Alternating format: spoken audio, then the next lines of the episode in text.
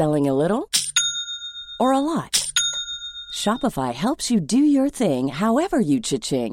Shopify is the global commerce platform that helps you sell at every stage of your business. From the launch your online shop stage to the first real-life store stage. All the way to the did we just hit a million orders stage.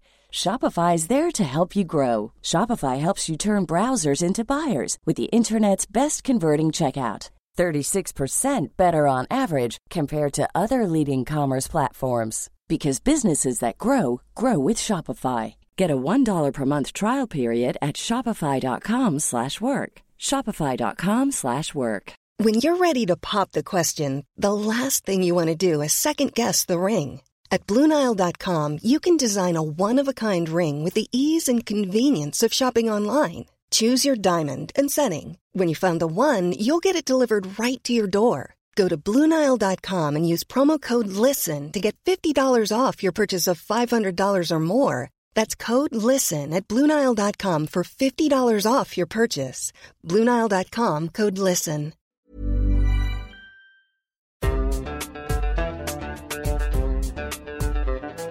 بودكاست صوت.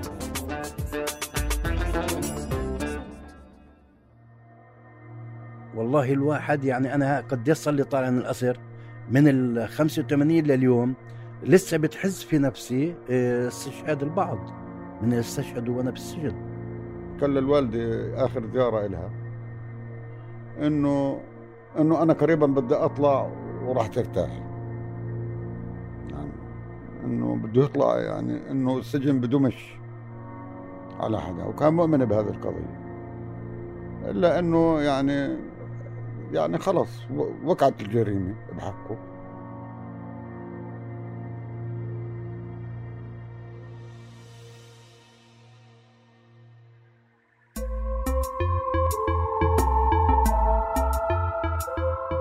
إذا منطلع على الصورة الكبيرة ومننسى ولو لحظياً الكوارث الطبيعية والحروب، منلاقي إنه عالمنا منظم كتير ومتوقع إلى حد كبير. الأرض بتدور بشكل منتظم، الأطفال بينولدوا وهم عم بيبكوا، والإنسان لابد إنه يكبر مع مرور الزمن.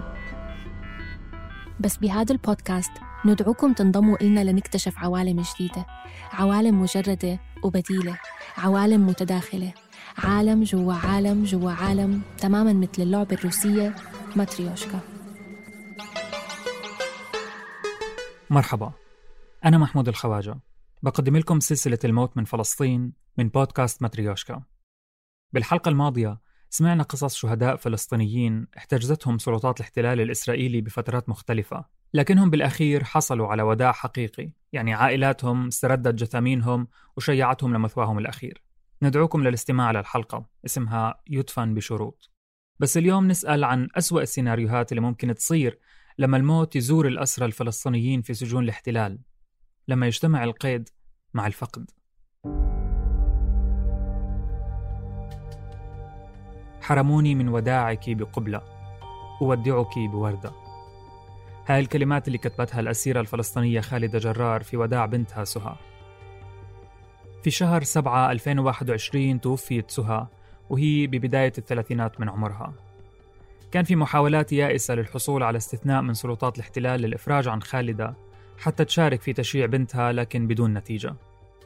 في رسالة أخرى من سجن دامون قالت خالدة: هذا الاحتلال يسلب منا كل شيء، حتى الأكسجين الذي نتنفس، ويحرمنا كما حرمني من وداع عصفورتي الصغيرة سهى، فودعتها بوردة نمت في تراب الوطن. فارقدي بسلام يا عصفورة قلبي. سلام عبد، كيف الحال؟ أنا محمود الخواجا، كيف حالك؟ بعد أسبوعين من جنازة سهى جرار كنت رايح على مدينة قلقيلية في شمال الضفة الغربية أسمع قصة برضو بيجتمع فيها السجن والموت والفقدان، بس الفرق أنه الفقيد هو الأسير نفسه. رغم اختلاف التفاصيل أصحاب القصة بيشتركوا مع خالدة في مصابهم. ما هي أمي وكان معها نفس الأسلوب، ليش نحن بنقول قصتنا مشتركة بالمقابل قصة خالدة جرار؟ يعني المصير واحد والهم واحد. هاي قصة عمرها أكثر من أربعين سنة.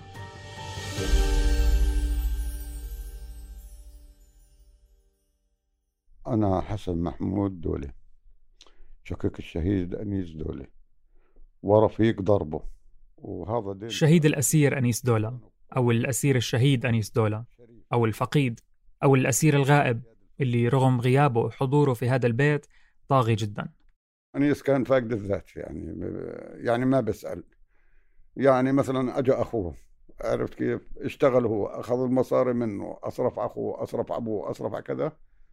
يعني نفسه كريمة طيبة جدا، إذا شاف فقير أو محتاج ممكن يعطيهن. يعني الجانب الإنساني عنده موجود من من صغرته، يعني من هو طفل. أنيس يعني عندما وصل تقريبا لمرحلة في ثالثة إعدادي بالمدرسة، بعدها سجل تلميذ عسكري في الجيش الأردني، والتحق في الجيش الأردني في سن مبكر، يعني ابن سبعة عشر أو ثمانية عشر سنة، كان احتياط. نحكي هون عن بداية الستينات لما كانت الضفة الغربية تتبع للحكم الأردني. بعد سنوات قليلة التحق أنيس في العمل الفدائي المسلح بعد احتلال عام ألف وتسعمية وسبعة وستين. شارك مع مجموعات أو دوريات الفدائيين اللي قطعوا الحدود من الأردن ونفذوا عمليات ضد الاحتلال. مقاومة الاحتلال كانت القصة طازة ومطلوبة. كانوا ينزلوا بدوريات للإعداد والتدريب ويضربوا الدوريات الإسرائيلية حتى لا يستقر الاحتلال في في الأرض. في صيف ألف وتسعمية وثمانية وستين بأواخر شهر سبعة، حسن شاف شقيقه أنيس للمرة الأخيرة. كان نازل في مهمة فدائية على مدينة نابلس.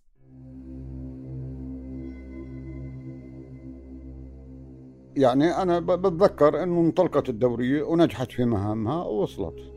طبعا نجحت كافة أفراد المجموعة من بعد اعتقال أنيس بالانسحاب باتجاه باتجاه الأراضي الأردنية. هاد صوت فادي أصار أبناء حسن، كان مشاركنا الجلسة. قالوا غطى انسحابنا واشتبك معهم وانفقدت أثاره. بعد كنه أربعة وعشرين ساعة ويوم وهو جريح، يعني تم إلقاء القبض عليه. ولو ما كان جريح كان بالإمكان يعني يمزر، كان مضروب في جره. تم اعتقاله وحول لسجن طولكرم. نقلا عن رفاقه في الأسر، يقال إنه أنيس تعرض لتحقيق قاسي لكنه كان ثابت وقوي، على عكس والده اللي انتكست حالته لمجرد التأكد من خبر اعتقاله. هلا أبوي أبوي أبوي يعني لما عرف إنه وقع أسير كان يعني قال أنا بتمنى يقع شهيد وما يقعش أسير، لأنه خاض تجربة الاعتقال مع الانتداب البريطاني. والوالدة توفى في تسعة وستين بعدها. يعني, يعني الوالد انجلط على أثر هذه القصة. يعني أنا بقول أنتم ما بتعرفوا شو أثر عند عدو. عند العدو حكم على أنيس بالسجن أربع مؤبدات ونقل لسجن عسقلان الإسرائيلي في الأراضي المحتلة. كان عمره بوقتها أربعة وعشرين سنة.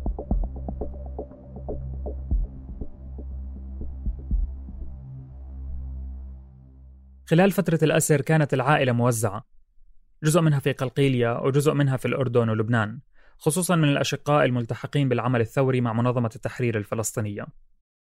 والدة أنيس وأحد أخوته زاروه عدة مرات، لكن المكاتيب المرسلة عبر اللجنة الدولية للصليب الأحمر كانت واحدة من أهم وسائل الاتصال معه.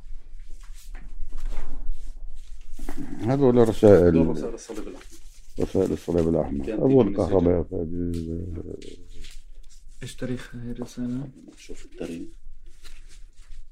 خمسة وسبعين، هاي ثمانية عشر خمسة وسبعين. شكله كان في في عيد، لأنه بذكر فيها كل عام وأنتم بخير. أبدأ رسالتي بهذه الكلمات البسيطة المتواضعة. أبدأ رسالتي بهذه الكلمات البسيطة المتواضعة التي جادت بها ذاكرتي بهذه الظروف الصعبة التي تمر بنا، يتوسطها هذا الطير الوديع لينقل لكم ما يجول في صدري من آيات الحب والإخلاص. وإلى اللقاء أعزائي. في وسط الرسالة بنشوف رسمة أنيس للطير الوديع اللي بيحكي عنه، مكتوب تحته الوروار.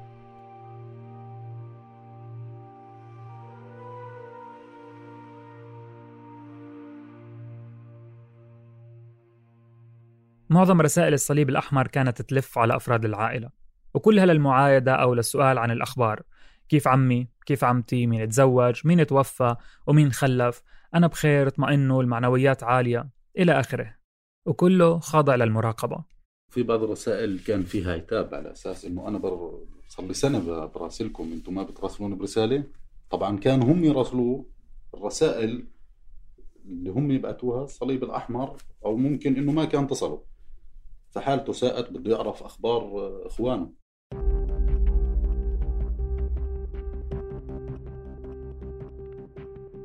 مرت اثنا عشر سنة على أنيس في غرف وزنازين سجن عسقلان، أكمل نشاطه السياسي خلالها. في أواخر السبعينات نهضوا الأسرى الفلسطينيين بأنفسهم وحسنوا أوضاعهم بالقدر المستطاع بعد عدة إضرابات، وبفضل أسرى معينين من القيادات السياسية المثقفة اللي اشتغلوا على رفع الوعي بين الأسرى. هذا النهوض ما كان مريح بالنسبة لسلطات الاحتلال، فقررت إنشاء سجن نفحة الصحراوي في جنوب فلسطين المحتلة سنة ألف وتسعمية وثمانين بهدف تجميع قيادات الأسرى في داخله. كانت ظروفهم الاعتقالية قاسية ومهينة. في منتصف تموز يوليو من نفس السنة سنة الثمانين خاض أسرى نفحة إضراب عن الطعام، وأضرب معهم أسرى عسقلان على سبيل الدعم، وكان من ضمنهم أنيس. في نفحة حاولت إدارة سجون الاحتلال إجبار بعض المضربين على الإطعام القسري، واللي تسبب بتدهور حالتهم الصحية واستشهاد اثنين منهم. أما في عسقلان وبعد أيام من فك الإضراب اختفى أنيس. قال الوالدة آخر زيارة إلها إنه إنه أنا قريبا بدي أطلع وراح ترتاحي، يعني إنه بده يطلع، يعني إنه السجن بدمش على حدا، وكان مؤمن بهذه القضية، إلا إنه يعني يعني خلص وقعت الجريمة بحقه. حسن والعائلة ما عرفوا تماماً كيف اختفى أنيس، اللي بيعرفوه إنه استشهد داخل السجن. نقل خبر استشهاده مع الصليب الأحمر لمكاتب منظمة التحرير الفلسطينية في عمان وبيروت. أما وين جثمانه؟ ليش ما تسلم؟ كيف مات بالضبط؟ كانت المعلومات المتوفرة غير واضحة. لكن من سنوات قليلة التقت العائلة بأسير فلسطيني سابق من منطقة تولكرم، كان رفيق أنيس في الأسر ومن آخر الأشخاص اللي شافوه على قيد الحياة. رحت على مدينة تولكرم والتقيت فيه، اسمه خالد الزبدة.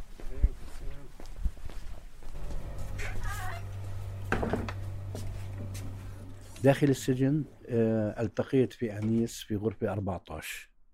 كان دائما لابس لباس كامل من الطاقية للبسطار من الصبح لغاية الساعة تسعة لما يطفئ الأضواء وننام. خلال وقت قصير خالد وأنيس صاروا أصدقاء مقربين. نحكي عن أواخر الستينات هون. كان يقرأ، كان يناقش كثير، عنده حب غير عادي للنقاش، حتى لو نايم وسمع نقاش وما عجبوش بفز النوم حتى يناقش. إذا ماشي لحاله وشاف مجموعة بتناقش وبيدخل مباشرة بتناقش مع... بدخل في النقاش معهم. وأحيانا كان لما واحد بتفلسف عليه بقول له آه يا سيبويه. الشاب الذي لا يهدأ، إنه شاب نحيف بعيون جاحظة ومحب للجدال، هيك وصف خالد في كتاب الصدور العارية عن تجربة الأسر. لا تنتهي أسئلته الكثيرة، إنسان محبوب جدا لمن يعرفه، وللوهلة الأولى تعتقد أنه استفزازي، إلا أنه على غير ذلك. يعني بيحترم الجميع، لكن إذا واحد بيستقله لأنه كان حبته قليلة، إذا واحد بي يعني بيستخف فيه عنده استعداد يواجهه. كان أنيس معروف بحجمه الصغير وجرأته غير المتوقعة. آه يعني حبته صغير لكنه شرس جدا.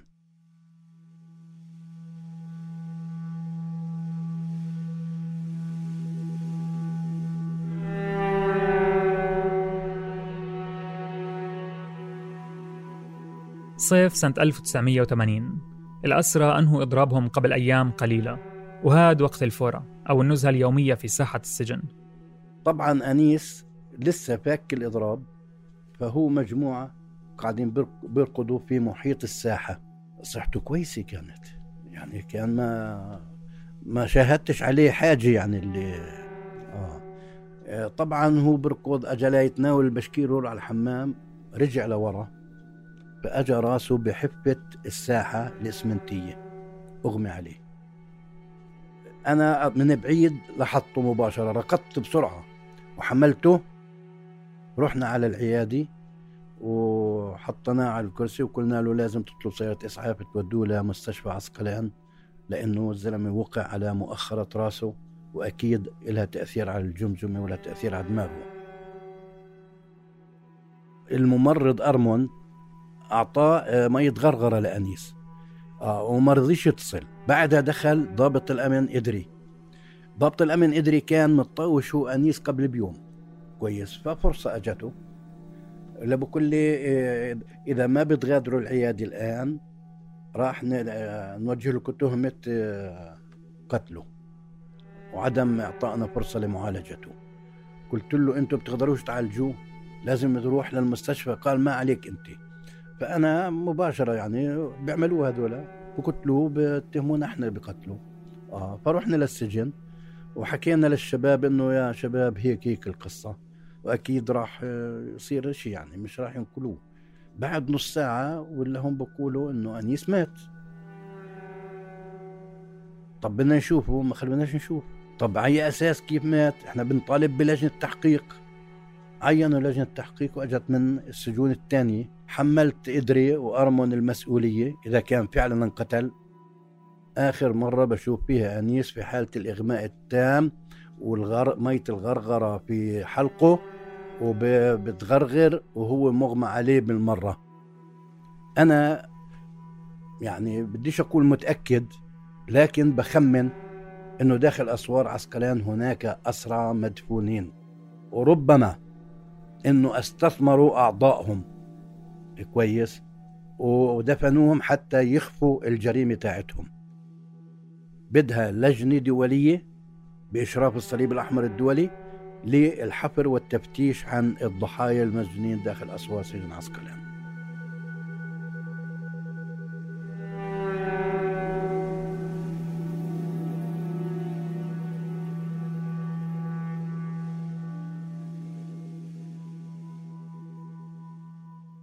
فرضية دفن جثمان أنيس داخل أسوار السجن كانت واحدة من عدة فرضيات. الاحتمالات بتتوسع كل ما زاد المجهول أو طال أمده. حالة شبيهة جدا بحالات احتجاز جثمين الشهداء اللي حكينا عنها في الحلقة الأولى. البعض بيحكي أنيس كان موجود في زنازين سرية غيب بداخلها مع أسرى فلسطينيين، أو ممكن نقل لمقابر أرقام ما زالت مجهولة. البعض حكى إنه بعد مرضه نقلوه لمشفى أمراض عقلية. حتى احتمالات الوفاة نفسها مش واضحة. في روايات بتأكد إنه أنيس عانى من تدهور في صحته بعد الإضراب وعانى من مشاكل في القلب، بينما روايات تانية بتحكي إنه كان بصحة جيدة زي ما سمعنا من خالد. بس كل هاي الفرضيات والاحتمالات ما عليها دلائل مؤكدة. اللي بيخلي الأسير السابق خالد الزبدة متأكد من رواية الدفن داخل أسوار السجن هو يقينه بعدم دخول سيارة إسعاف لنقل الجثمان في هداك اليوم. في هناك ناس لازم يتحقق معها لأنه هم ما ودوهوش على المستشفى. قال لا ودوه على المستشفى. قلت له ما سمعناش صوت سيارة، أنا فوق ومشاهد البوابة وتعمدت أني أظل على الشباك أطلع حتى أشوف بتيجي سيارة إسعاف ولا بتجيش. أنا ما شفتش بالمرة سيارة إسعاف أجت للسجن. عمره صار حالة زي هيك وسمعتوا سيارة إسعاف؟ بلا بتيجي سيارة إسعاف، بس هم كانوا بطولوا لا يفتحوا الباب. يعني مثلا صارت سكتة قلبية عند شاب، مندق على الباب، بنصير ندق ندق، لما الدق يخوثهم بيجوا بيفتحوا الباب. آه اما اذا دق عادي بحاولوا يتباطئوا، يقعدوا نص ساعة عبين ما يروح الواحد. ما زال الإهمال الطبي في سجون الاحتلال الإسرائيلي سبب في مرض أسرى فلسطينيين أو انتكاس وضعهم الصحي وموتهم، إما في داخل الأسر أو بعد فترة من تحررهم. أكثر من مئتين وعشرين أسير فلسطيني ماتوا في الأسر من وقت احتلال عام ألف وتسعمية وسبعة وستين لليوم، إما نتيجة القتل العمد أو بسبب الإهمال الطبي والقتل البطيء. مش بس أنيس اللي استشهد في السجن. خالد بيحكي لي إنه عايش استشهاد أسرى آخرين خلال فترة أسره. والله كانت المسألة صعبة جدا علينا. ليش؟ لأنه إنسان يعني لما تكون أنت وياه متواجد في غرفة أو في ساحة أو في قسم كويس، لابد إلا تواجدت معه في زنزانة مع بعضكم وشفت طباعه وشفت علاقاته وكل شيء.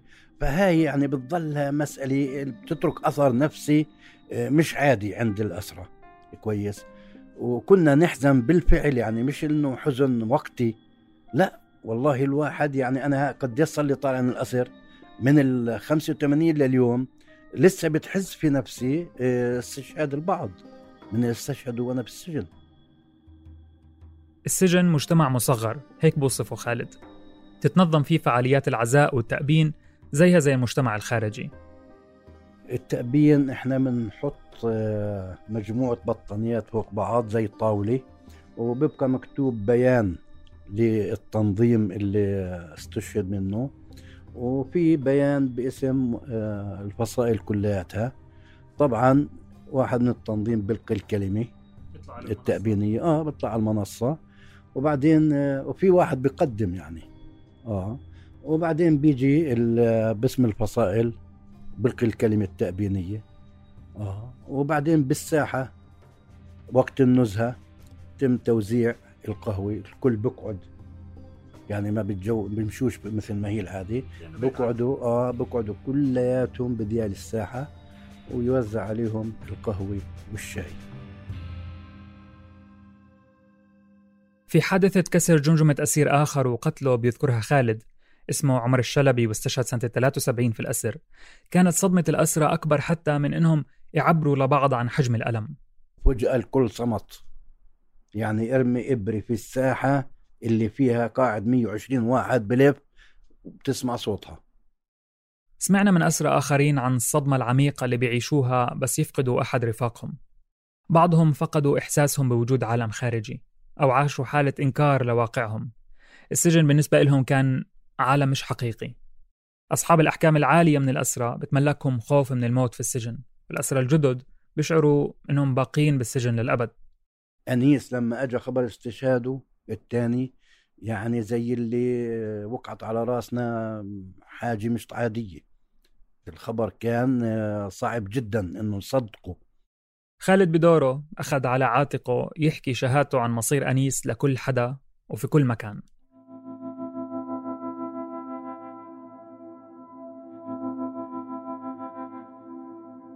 لما استشهد أنيس، سلطات الاحتلال بوقتها أبلغت بلدية قلقيلية بنيتها تسليم الجثمان. الأقارب وأهالي البلد حفروا له قبر، لكن الاحتلال تراجع عن تسليمه لسبب مش مفهوم، ومع بقاء بصيره غامض. وقيمت بيوت العزاء بدون مراسم تشييع ودفن. حسن بيحكي لنا عنها. كنت في بيت العزاء في بيروت. لقب عمار أعطى أمر بفتح سلسلة بيوت عزاء في كل من الأردن وسوريا ولبنان للشهيد أنيس.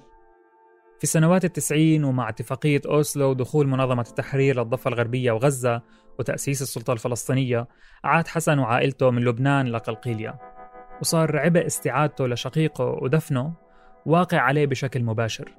الوالدة قالت لي لما أنا جيت هون على فلسطين، قالت لي جثمان أخوك أمانة في عنقك، بدي جثمانه يحفر بين أهل بلده في قلقيلية ويدفن بالطريقة الإسلامية التليق فيه، وتزرع له شتلة زيتون على قبره.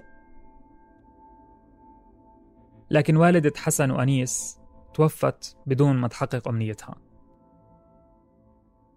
بعد سنة ألفين وثمانية، ومع تفعيل قضية جثمين الشهداء المحتجزين عن سلطات الاحتلال، كان أمل العائلة بيزيد في الكشف عن مصير أنيس، سواء كان في مقابر الأرقام أو في غيرها. العائلة تقدمت عبر محاميها بطلب معلومات من اللجنة الدولية للصليب الأحمر.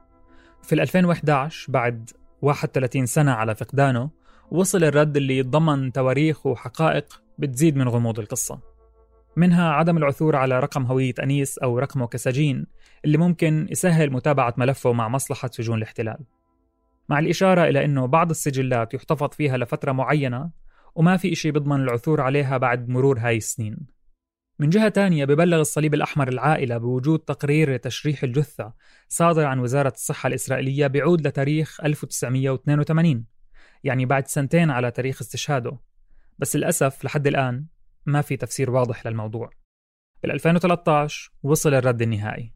آخر رد كان جثمان الشهيد مفقود مفقود من المحكمة من المحكمة الرد صدر عن محكمة الاحتلال العليا بأنه جثمان أنيس دولا ضاع، اختفى. بحثنا مع كل السلطات الأمنية وغيرها واستنفذنا سبل البحث. لا فائدة من إصدار أمر من المحكمة لصالح العائلة. ببساطة مفقود. وين ذهب؟ على المريخ. طب ما هو كان أسير عندكم. هاشا كان عندكم كان عندكم في الأسر وانفقد. وين مين المسؤول عن فقدانه؟ أنيس دولا اليوم هو الأسير الوحيد اللي اعترفت دولة الاحتلال بفقدان جثمانه رسمياً، لكن قصصه وصوره ورسائله موزعة على كل بيوت العيلة في قلقيلية والشتات. هي الذكرى الأخيرة من أثره. يعني هو أصبح الآن يعني من ثمانية وستين لغاية الآن يمكن اثناشر وقديش قديش فهذا حسبها أربعين سنة صار له مستشهد وقبلها اثناشر فيك تحكي اثنين وخمسين سنة في الأسر ما بين شهيد وأسير. شايف أنا هذا البيت مرضيتش مرضيت شاهده أو أجره فأبني ليش؟ لأنه هذه الغرفة بنيت لأنيس بنيت لأنيس عشان يتجوز فيه عشان يتجوز فيه الغرفة جبت منها الرزاق آه, آه. فكدش إحنا متمسكين يعني ما ممكن يا زلمة هذا أخوي وصديقي وفلتت كبدي ومشيت أنا وياه بمسير واحد وبطريق واحد وكان ممكن يكون مصير واحد. إحنا بالعيلة سمينا أنيس وإناس. البنت اللي أجت سمناها إناس نسبة لأنيس. الولد سمناه أنيس بالنسبة لأنيس. أقول لك أولادي اللي بيعرفوش أنيس وما شافوش أنيس صاروا يتشوقوا إنهم يشوفوا أنيس وبيسمعوا عن أنيس. أحفاد اللي صغار خمس سنين وأربع سنين وست سنين وثلاث سنين بيحكوا سيدو أنيس جدو أنيس. زوجة حسن تحكي لي عن حضوره الدائم في أحاديثهم اليومية وعن شخصيته وأفكاره اللي دائما بيسمعوا عنها بس ما عايشوها. طبعا كنت أتمنى أني أعرفه لأنيس. أنت ما بتعرفيه ما شفته؟ لا أبدا ما بعرف بس ضمن بس الرسائل اللي كان يرسلها يعني دائما بحكي ل... لأبو شادي اتوقع أنه أنيس دخل فجأة علينا كيف موقفك بصير؟ إحنا دائما هيك نتخيل مثلا حديث بيننا إنه مش متوفي لحد الآن حتى لو دخلت جثمان حتى ممكن تكون الفرحة كبيرة آه. آه حتى حتى لو جاء جثمان ب... لأنه أمي أمي الله يرحمها كانت الزغرة للشهيد. أمي كانت الزغرة للشهيد عرفت كيف؟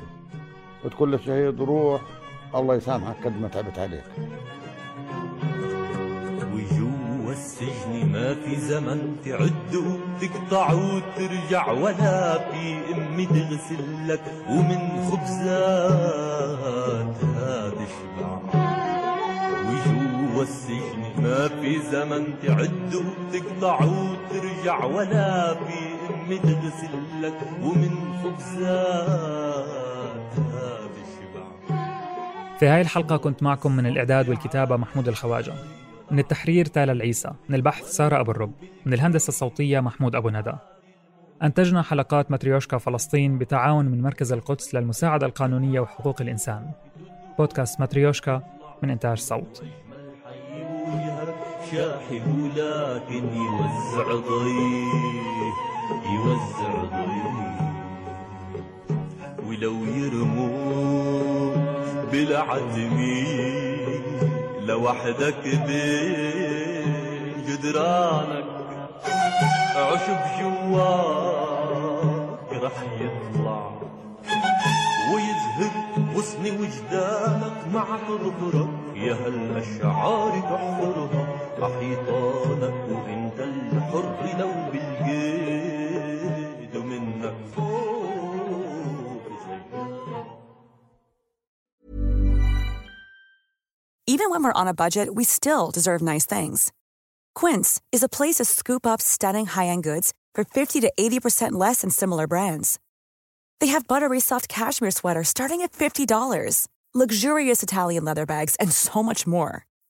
Plus, Quince only works with factories that use safe, ethical, and responsible manufacturing. Get the high-end goods you'll love without the high price tag with Quince.